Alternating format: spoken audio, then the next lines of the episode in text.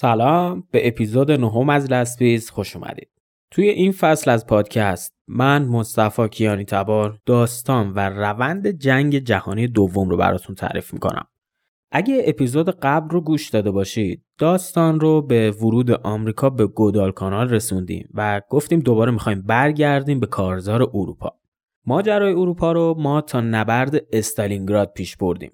یکی از افسانه‌ای ترین نبردهای جنگ دوم و دیدیم که روسها چطور موفق شدن اولین شکست بزرگ هیتلر رو بهش تحمیل کنن. روایتی که الان می‌خوایم بهش بپردازیم از چند ماه پیش از پیروزی شوروی توی استالینگراد شروع میشه. یعنی زمانی که ایالات متحده پاش به جنگ توی اروپا باز میشه. من یه توضیحی بدم که چرا timeline ها رو دارم جدا جدا تعریف می‌کنم. جنگی که هیتلر شروع کرد باعث شد اروپا خیلی زود به زانو در بیاد و کشورهای بزرگ اروپایی به قلمرو رایش اضافه بشه. تنها کشورهایی که جون سالم به در بردن ایتالیا و انگلیس بودن. ایتالیا که تحت هدایت رهبر فاشیستش یعنی بنیتو موسولینی همپیمان آلمان شد انگلیس هم که جنگید و از خودش دفاع کرد و درست لحظاتی که داشت به پایانش نزدیک می‌شد شانس بهش رو کرد هیتلر قبل از اینکه انگلیس رو از پا در بیاره رفت تو خاک شوروی. بنابراین اروپا جونی براش نمونده بود دیگه. تا زمانی که منجی دنیا یعنی ایالات متحده پا به عرصه نبرد می‌ذاره توی دو قسمت قبل دیدیم که ژاپنیا چجوری پای این شیر خفته رو توی سال 1941 به پیکار باز کردن. آمریکا طی ماهای بعدی همزمان هم توی اقیانوس آرام با ژاپن میجنگید هم توی اروپا علیه ایتالیا و آلمان یه تحرکاتی رو شروع کرده بود. یکی از مهمترین دلایل دفاع شوروی تو استالینگراد ایالات متحده بود و بعد از اون هم می‌تونیم بگیم که یکی از مهمترین دلایل فتح برلین و شکست نازی ها همین ایالات متحده بوده. من عمداً خط زمانی رو اینطور جلو آوردم که اول متوجه بشیم اروپا به چه وضعیتی افتاده بود تو سالهای اول جنگ و بعد ببینیم زمانی که آمریکا میاد توی بازی چه اتفاقی میفته. حالا توی داستان تاریخ وقایعی که تعریف می‌کنیم رو میگیم که timeline رو گم نکنید. در واقع می‌خوایم از یه زاویه دیگه داستان رو بیاریم جلو تا برسیم به پیروزی متفقین توی استالینگراد. اینکه همه مسیر رو هم به استالینگراد ختم می‌کنیم به خاطر اهمیت نبردشه. از همینجا بوده که رایش سوم از جبهه شرقی شروع به عقب نشینی می‌کنه. زمانی که به این نبرد می‌رسیم هیتلر کشورهای زیادی رو به قلمروش اضافه کرده و از اینجا به بعد دونه دونه قلمروها پس گرفته میشه ازشون. خب توضیحات کافیه. بریم و بشنویم. قسمت نهم از فصل اول جنگ جهانی دوم.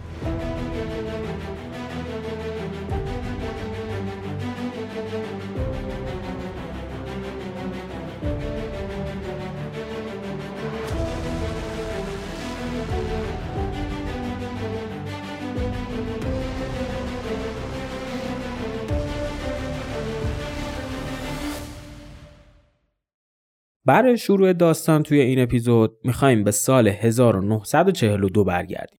دو ماه قبل از اینکه آلمانا تهاجمشون رو به استالینگراد شروع کنن. توی همون روزایی که پیشوا اروپا رو تحت سلطه داشت و با موفقیت وارد خاک شوروی شده بود، ایالات متحده داشت نقشه یکی از مهمترین عملیات های جنگ جهانی دوم رو می‌کشید. عملیاتی به اسم تورج که تحت فرماندهی بزرگترین ژنرال جنگ جهانی دوم یعنی ژنرال دوایت آیزنهاور قرار بود بسات نازی رو از اروپا جمع کنه. بدون شک آیزنهاور رو میشه یکی از بزرگترین فاتحان جهان دونست. کسی که ارتشش کوبنده تر و بزرگتر از ناپلئون و اسکندر بود و نبوغ و هوشش اونو در زمره قابل ترین فرمانده های نظامی قرار می‌داد. آیزنهاور یا ژنرال آیک طی سالهای منتهی به جنگ زیر نظر ژنرالای بزرگی مثل مک آرتور که ما توی قسمت قبلی باش آشنا شدیم و همچنین ژنرال مارشال آموزش دیده بود و با وجود اینکه تجربه زیادی تو جنگ نداشت می‌تونست نقشه های بسیار کارآمدی طرح کنه.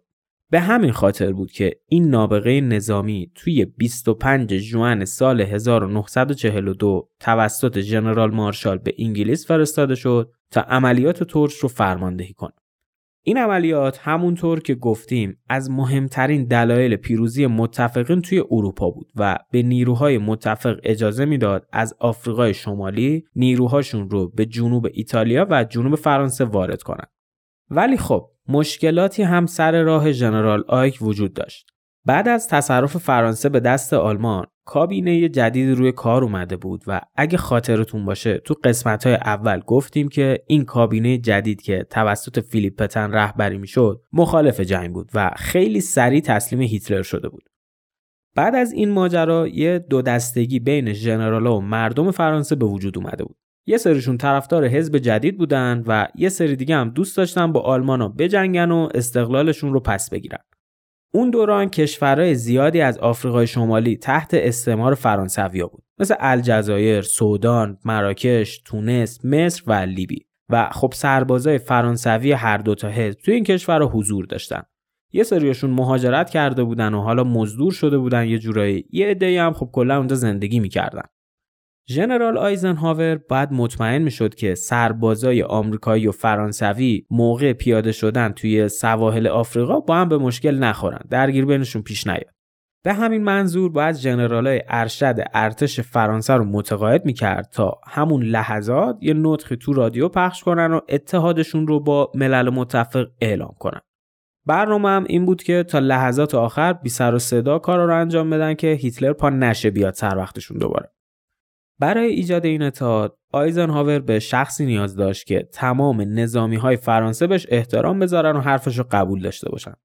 بعد از مذاکراتی که با افسرا و نظامی های رد بالای فرانسوی انجام داد فهمید که شخص مد نظرش جنرال هنری ژیروه این بند خدا همون دوران حمله آلمان به فرانسه دستگیر شده بود و افتاده بود زندان. با کلی سختی هم از زندان فرار کرده بود و الان تصمیمات آیزنهاور داشت دوباره اونو به یه تارگت برای گشتاپای آلمان تبدیل می‌کرد. گشتاپو هم سازمان ضد جاسوسی اون دوران آلمان بود مثل MI6, CIA یا موساد مثلا موساد اسرائیل همچین چیزی بوده. طی یه برنامه فشرده تعقیب و گریز آمریکایی‌ها این ژنرال ژیرو رو از فرانسه خارج می‌کنن و میبرنش به آفریقای شمالی. جایی که قراره با فرمانده های بزرگ کشورهای متفق دیدار کنه. دیدارشون هم اولش یکم عجیب شروع میشه. این ژنرال ژیرو انتظار داشته که هدایت نیروهای فرانسه تو عملیات به عهده خودش باشه. ولی خب رهبرای شوروی و انگلیس و آمریکا می‌خواستن تمام عملیات ها رو به مغز متفکرشون یعنی ژنرال آیزنهاور بدن. هر طور که بود ژنرال آیک ژنرال ژیرو رو متقاعد کرد و ژیرو هم قبول کرد که تحت فرماندهی آیزنهاور کارزار رو پیش ببره ژیرو کاری که براش انتخاب شده بود رو انجام داد و سربازای آمریکایی بدون درگیری توی 8 نوامبر 1942 توی ساحل الجزایر تونس پیاده شدن. 100 هزار سرباز برای فاز اول عملیات تورچ یا شعله انتخاب شده بودند. اگه بخوایم تاریخ این اتفاق رو با نبرد استالینگراد تطبیق بدیم میشه دقیقا 55 روز بعد از شروع نبرد استالینگراد. جلوتر می‌بینیم که عملیات تور چطوری قدرت آلمان رو تقسیم می‌کنه و اگه این عملیات نبود شاید بشه گفت آلمان روسیه رو تسخیر می‌کرد. بعد از پیاده شدن سربازای ملل متفق تو آفریقا هیتلر احساس ترس می‌کنه. در واقع وحشت می‌کنه از اینکه بخواد با نیروهای چند تا کشور قوی رو در رو بشه. این میشه که به همراه دیکتاتور فاشیست حزب ایتالیا یعنی بنیتو موسولینی تصمیم می‌گیرن متفقین رو توی همون آفریقا از بین ببرن. برای این حمله یکی از بزرگترین فرمانده های نظامیش یعنی اروین رومل رو فرا می‌خونه. ما داستان رومل و نبردهای آلمان و ایتالیا تو آفریقا رو نگفتیم. در واقع اشتباه من بود. بعد میگفتمش. ولی خب اون روزه اول اطلاعات خیلی کمی داشتم از جنگ جهانی دوم و فکر می‌کردم نبرد مهمی نباشه. البته که کاملا اشتباه فکر می‌کردم و اتفاقا یکی از مهمترین نبردهای جنگ دوم بوده. جنگی که بین نیروهای محور با متفقین تو کشورهای لیبی و مصر صورت گرفته. یه خلاصه یکی دو دقیقه ازش بگیم همینجا. سال 1940 ایتالیا به منظور تصرف کشورهای مصر، لیبی، تونس، الجزایر و مراکش به سمت آفریقا حرکت می‌کنه. ولی خب همون اول با یه شکست سنگین مواجه میشن و همینم باعث میشه که هیتلر یکی از بزرگترین و باهوشترین فرمانده هاش رو به منظور پشتیبانی از ایتالیا راهی آفریقا بکنه. اوایل جنگ آفریقا به نفع نیروهای محور پیش میره یعنی آلمان و ایتالیا ولی خب توی یکی از نبردها یعنی نبرد العلمین ژنرال مونتگومری که ایشون هم یکی از بزرگترین ژنرالای بریتانیا بوده رومل رو شکست میده و دست و پاش رو توی صحرا میبنده. این آقای اروین رومل شخص خیلی جالبی هم بوده. من داشتم میخوندم راجبش. همین ژنرال مونتگومری خیلی ازش تعریف کرده بود. وینستون چرچیل هم خیلی ازش تعریف کرده بود. کلا به این معروف بوده که رفتارش با سربازا و فرمانده های ستادش و حتی اسیرای جنگی خیلی خوب بوده. تمام کسایی که رومل اسیر کرده بوده بعد از جنگ ازش تعریف و تمجید کردن و جالبه بدونید تو دادگاه هایی که بعد از جنگ توسط متفقین برپا شدم هیچ کدوم از فرمانده های زیر نظر رومل مجرم شناخته نشدن. مرگ تراژیکی هم داشته به جرم خیانت به هیتلر مفسد شناخته میشه و هیتلر هم مجبورش می‌کنه با سیانور خودشو بکشه. سال 1944 حالا می‌رسیم بهش تو قسمت های بعدی. خب برگردیم به عملیات ترش. گفتیم که آمریکایی‌ها توی تونس و الجزایر موضع گرفته بودن و هیتلر و موسولینی هم می‌خواستن همونجا کارشون رو تموم کنن.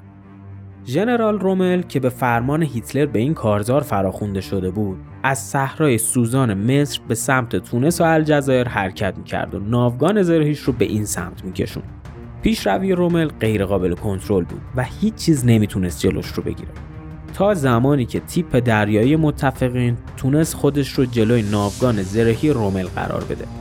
صبح 23 فوریه زره پوشای متفقین توی ساحل پیاده شده بودم و حالا ناوگان های زرهی دو ارتش نبرد سنگین رو شروع کرده بودن و نتیجه این نبرد یک روزه چیزی نبود که رومل رو خوشحال کنه. خیلی از تانک های ارتش هفتم آلمان منفجر شده بودند و ناگهان کسی که رومل ازش وحشت داشت پا به کارزار گذاشته ژنرال مونتگومری با ارتش هشتم بریتانیا از جنوب فرا رسیده بود. این همون ارتشی بود که رومل ازش میترسید. همون ارتشی که ترمز پیشروی های راش توی آفریقا رو کشیده بود. حالا اونا در تعقیب رومل و ارتش هفتم رایش به کارزار رسیده بودند و می‌خواستن تیر خلاص رو به پیکر این لشکر وارد کنند همزمان ارتش دوم آمریکا به همراه لشکر 19 فرانسه از غرب میتاختند تا خودشون رو به میدون پیکار برسونند ساعت مرگ برای رومل و 300 هزار سربازش فرا رسیده بود و ژنرال آلمانی کاری به جز فرار از دستش ساخته نبود.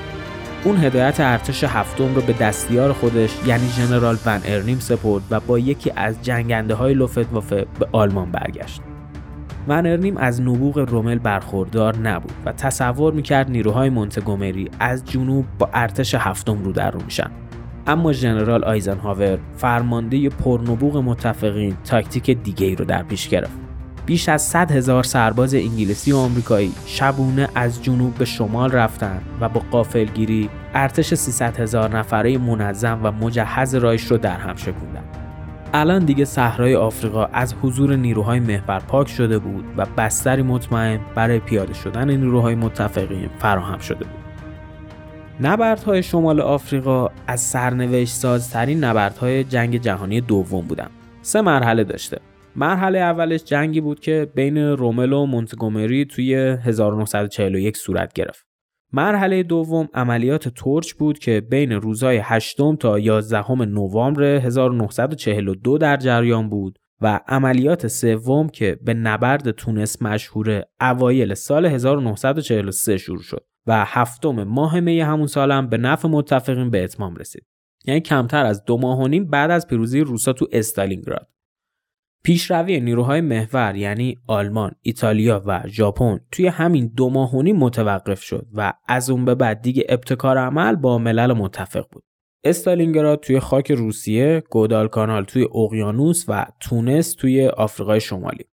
الان دیگه به اون timeline ی که مد نظرم بود رسیدیم. تمام جاه طلبی هایی که دیکتاتورهای محور داشتن توی این تاریخ رنگ میبازه. متفقین برای مدتی از پیروزیاشون تو نقاط مختلف دنیا جشن می‌گیرن و ضمن همین خوشحالیاشون برنامه جدید برای بازپسگیری اروپا از هیتلر و موسولینی میریزن. نقطه قوت متفقین نیروی هوایشون بود. هم کیفیت خیلی بالایی داشت، هم تعداد و تنوع هواپیماهاشون خیلی زیاد بود.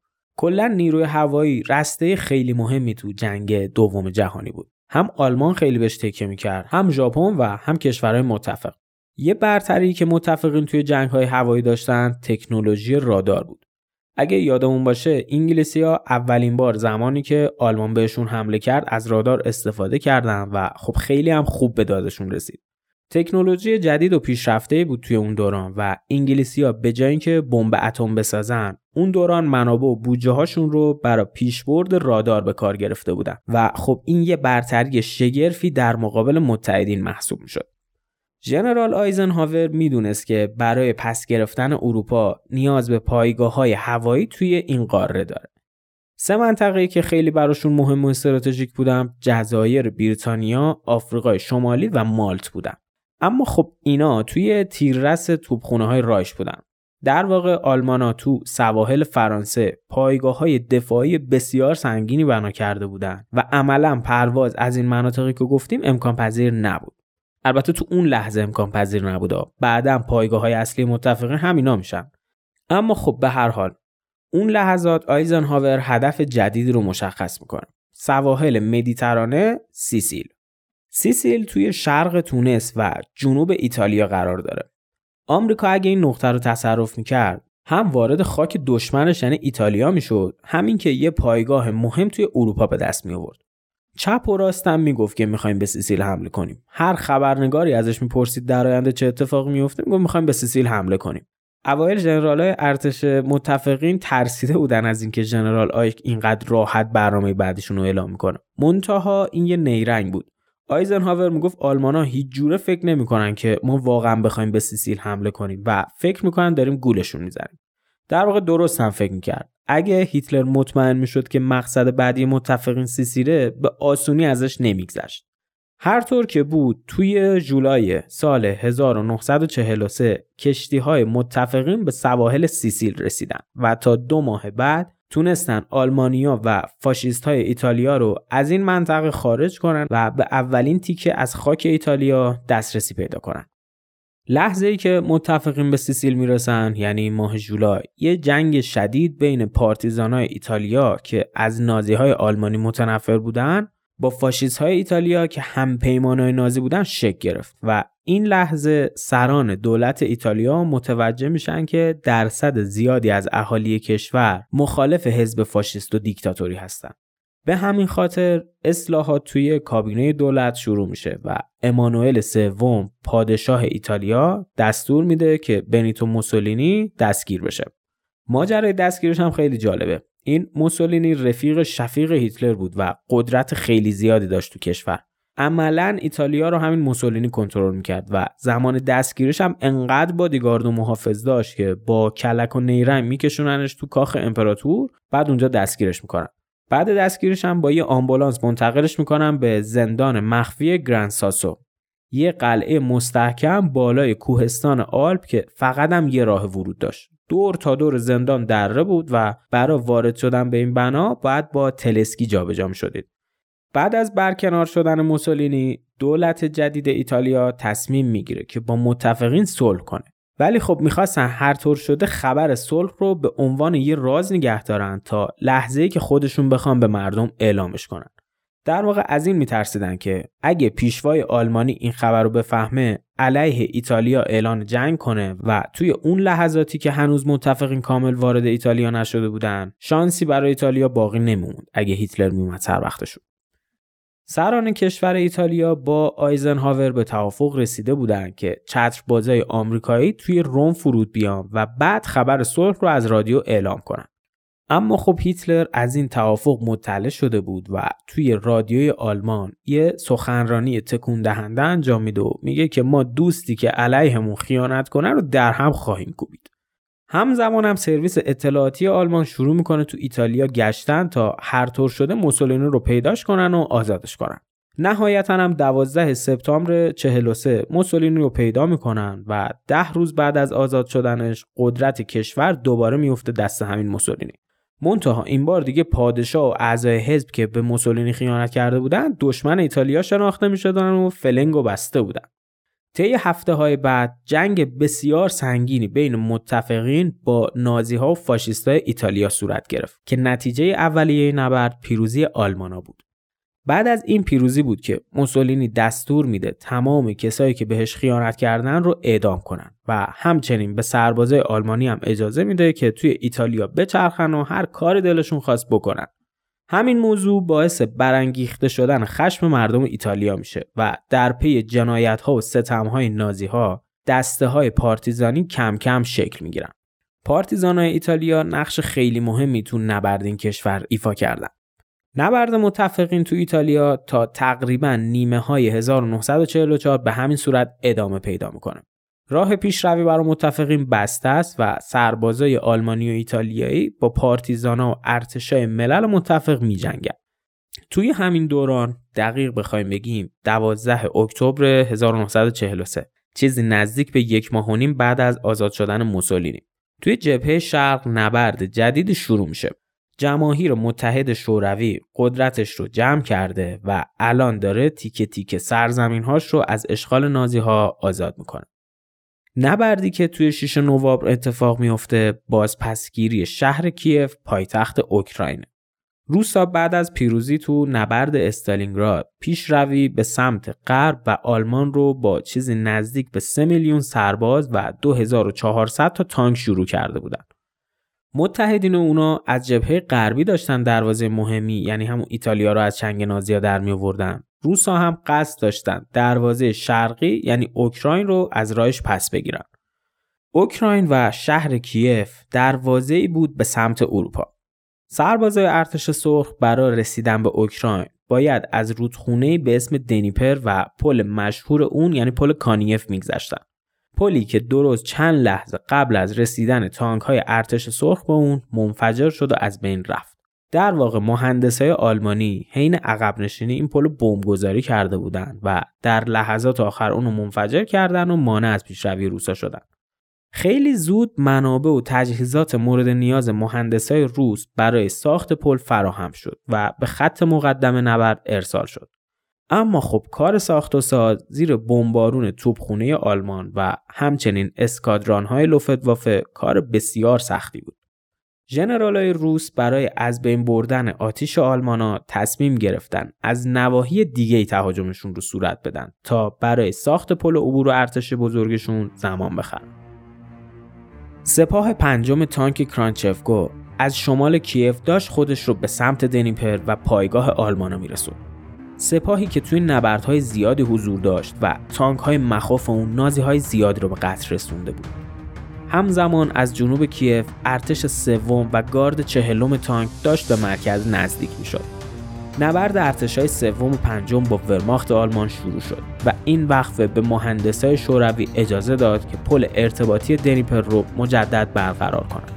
ده روز بعد ساخت پل به اتمام رسید و الان ارتش مرگبار شوروی با تانک های تی 34 به خشکی مقابل رسیده بودند. هدف بعدی جایی نبود جز کیه جایی که آلمانا توی اون موزه گرفته بودند و طی ده روز گذشته مواضعشون رو حسابی تقویت کرده بودند. صبح پنجم نوامبر ارتش سوم زرهی به فرماندهی ژنرال واتوتیف حرکتش رو به سمت شمال کیف شروع کرد. چهل هزار سرباز و صدها تانک به نبرد با نازی ها پرداختند و موفق شدند شاهراه ارتباطی آلمان رو برای عقب نشینی رو تسخیر کنند. کمی بعد تانک های تی 34 به سمت کیف سرازیر شدند و نبردی مرگبار بین ارتش دو کشور شروع شد. منوره و موشک ها آسمون شب رو روشن کرده بودند و صبح روز بعد کیفی که به ویرانه تبدیل شده بود در اختیار روسا بود.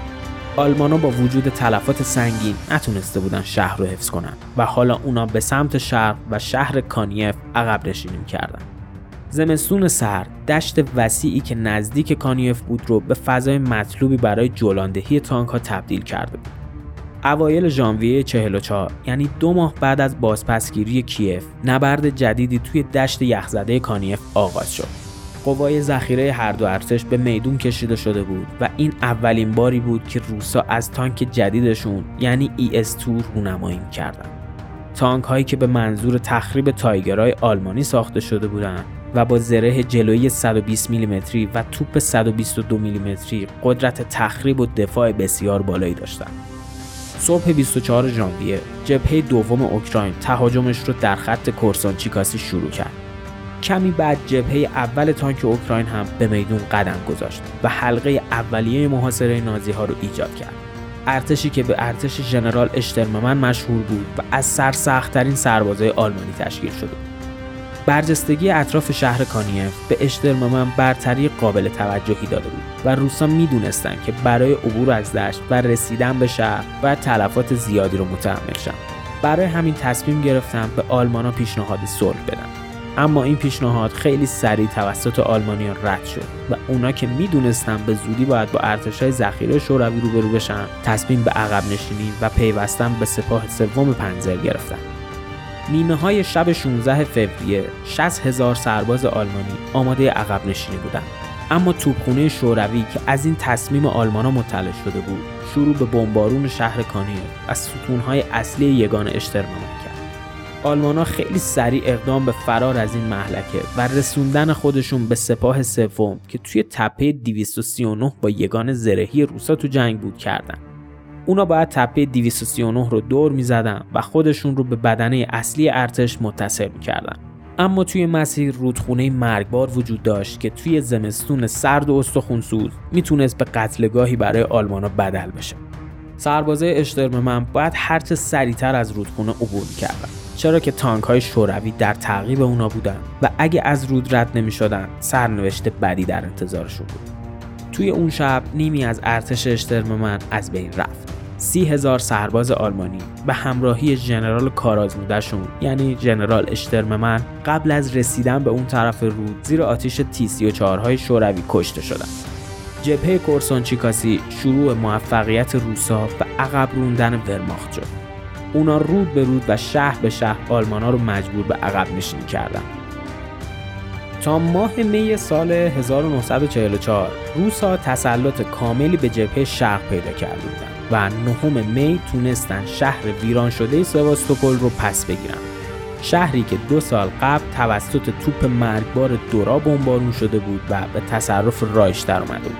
حالا یه بار دیگه پرچم جماهیر شوروی بر بلندای شهر نصب شد. همزمان پیشروی جبهه غربی متفقین به اوج خودش رسیده بود. اونا تو 11 می یعنی تنها دو روز بعد از پسگیری سواستوپول توسط روسا تونسته بودن آلمانیا رو تو ایتالیا شکست بدن و چیزی بالغ بر دو میلیون سرباز آلمانی رو تو ایتالیا اسیر کنن. یکم بعدم یعنی 29 می رهبر حزب فاشیست ایتالیا یعنی بنیتو موسولینی به همراه معشوقش حین فرار دستگیر شد. پارتیزانای ایتالیایی دستگیرش کرده بودن و خیلی زود براش دادگاه صحرایی تشکیل دادن و چند دقیقه بعد به رگبار بستنش و دیکتاتور منفور به قعر رویهاش فرستاده شد. چند روز بعد سربازای جبهه متفق وارد روم شدند و بدین ترتیب متحد غربی هیتلر مغلوب شد و ملیگراها و وطن پرستای اون به جبهه متفقین پیوستند. اما این تازه شروع نابودی دیکتاتور آلمانی بود. تنها یک روز بعد از سقوط روم جبهه جدیدی آتیشش رو به روی ورماخت و آلمان باز کرد. ژنرال آیزنهاور مرگبارترین ارتش دنیا رو به ساحل نورماندی آورده بود و یکی از مخوفترین نبردهای جنگ جهانی دوم یعنی عملیات اوورلورد یا عملیات نورماندی داشت شروع شد. این چیزی که شنیدید قسمت نهم بود از فصل اول لست امیدوارم که ازش لذت برده باشید و اگه لذت بردید ممنون میشم کانال رو به دوستانتونم معرفی کنید. هم برای من خیلی مفید و ارزشمنده هم برای دوستانتون. نمی‌خوام بگم من خوبم یا چیزی ها. اگه شما از این محتوا خوشتون اومده طبیعتا دوستانتونم ممکنه خوششون بیاد. به هر حال من ممنون میشم ازتون. اگه تو رشد این پادکست به من کمک کنید. کلا نظر انتقاد یا هر چیزی هم بود تو کامنت ها با من به اشتراک بذارید نفسم گرفت یه لحظه با من به اشتراک بذارید و کمکم کنید که لسپیس رو به جای بهتری تبدیل کنم ما رو توی Castbox، پادکست Addict، Google و Apple Podcast و خلاصه اپلیکیشن های پادکست می‌تونید پیدا کنید. همین دیگه لحظات خوبی رو براتون آرزو می‌کنم. توی اپیزود بعدی میبینمتون. فعلا خدا نگهدار.